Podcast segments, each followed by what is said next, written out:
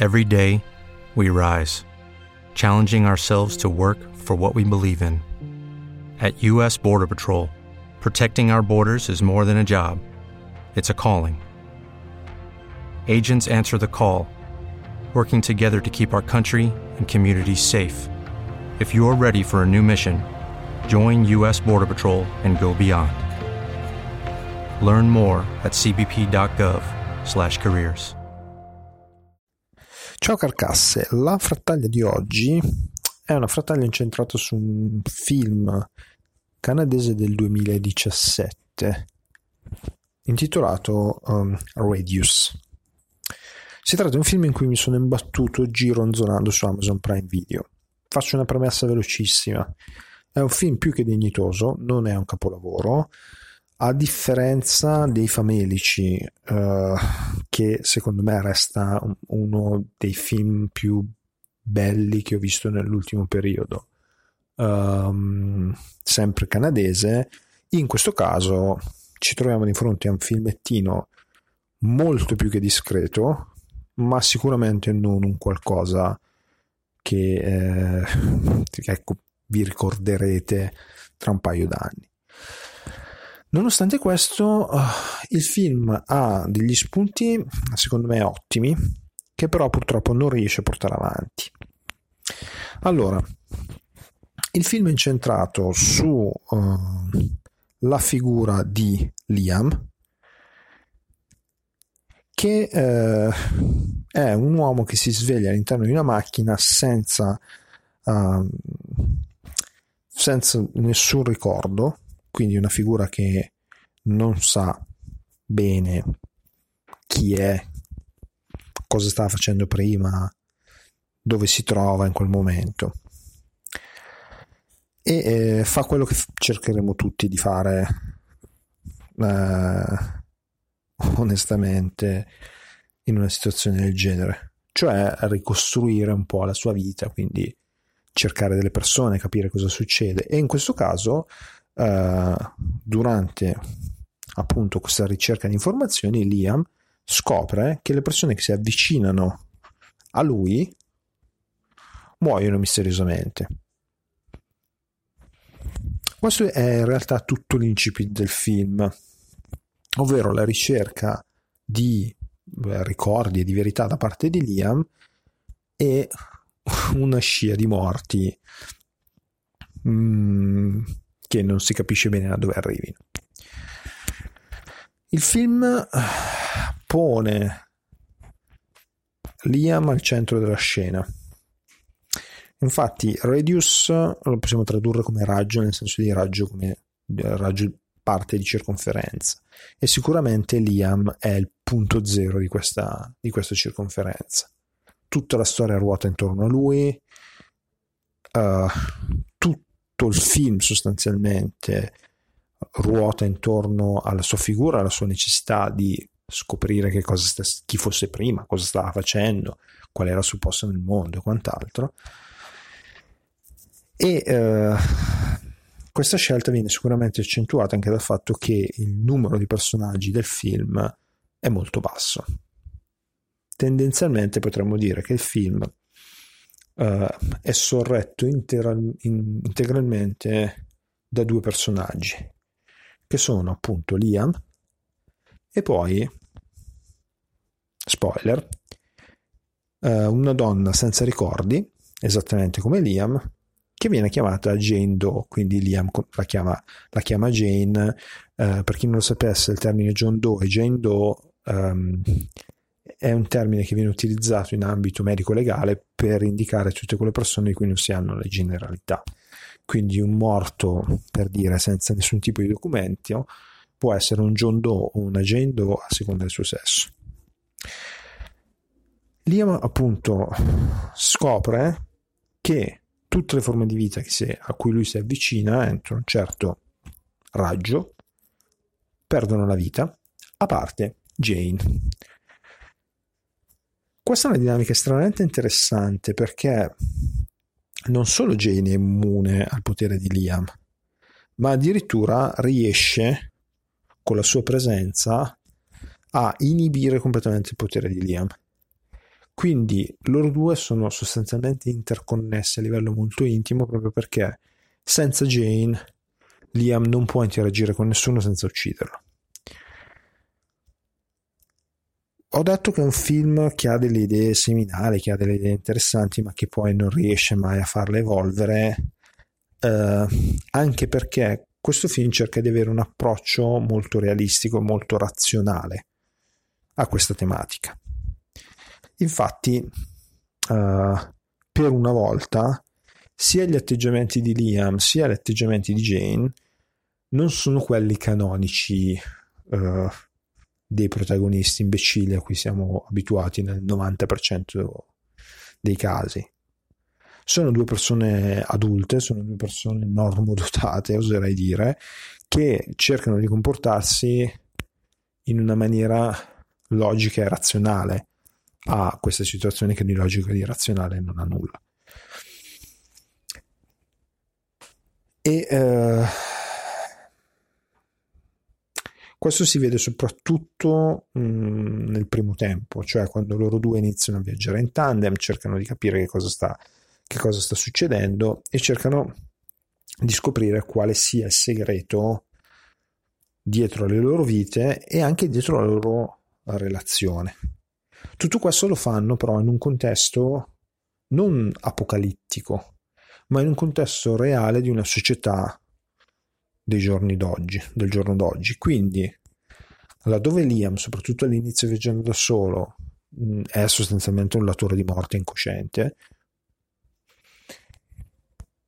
eh, la sua presenza viene registrata, si scopre l'esistenza di lui e dopo aver fatto delle analisi e aver accertato che tutte le vittime non erano vittime per avvelenamento o cause naturali, Liam viene tacciato di essere un terrorista.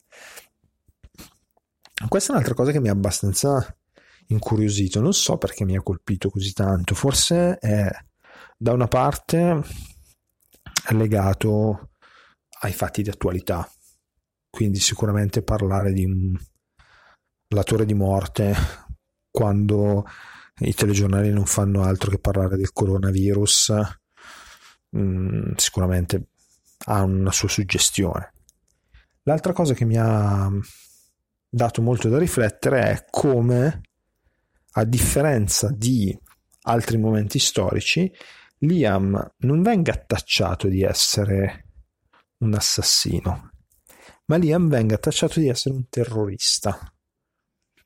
Questa è un'altra cosa che mi ha, fatto, mi ha dato molto da riflettere su come odiernamente eh, noi uomini che apparteniamo a, insomma, a una regione del mondo relativamente benestante dove la morte comunque mm, ha assunto delle sfaccettature sicuramente molto diverse da quelle delle regioni più poveri quando escludiamo la, la questione malattie e ci sono morti su ampie scale, pensiamo subito al terrorista, pensiamo subito a qualcuno che è presente in un certo momento per sovvertire il nostro stile di vita, per sovvertire la nostra società, le nostre idee e quant'altro.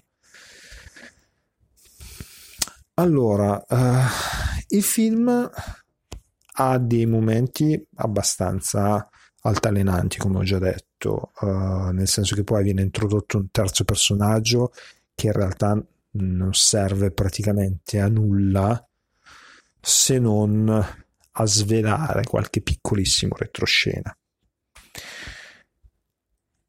E eh, questo piattume perdura per buona metà del film fino al finale.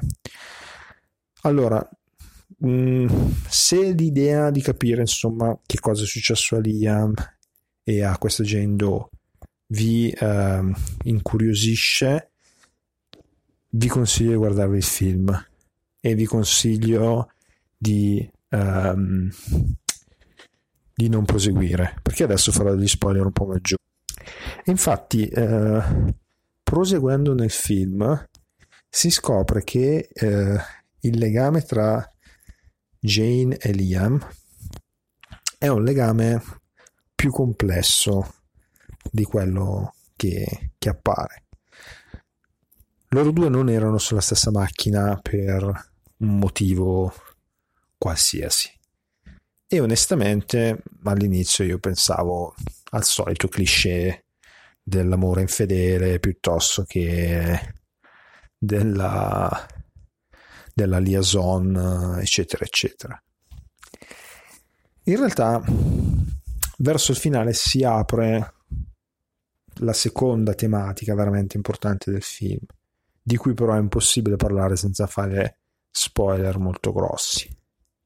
Quindi proseguite, ve lo dico ancora una volta a vostro rischio e pericolo. Perdere i ricordi può essere l'inizio di una nuova vita.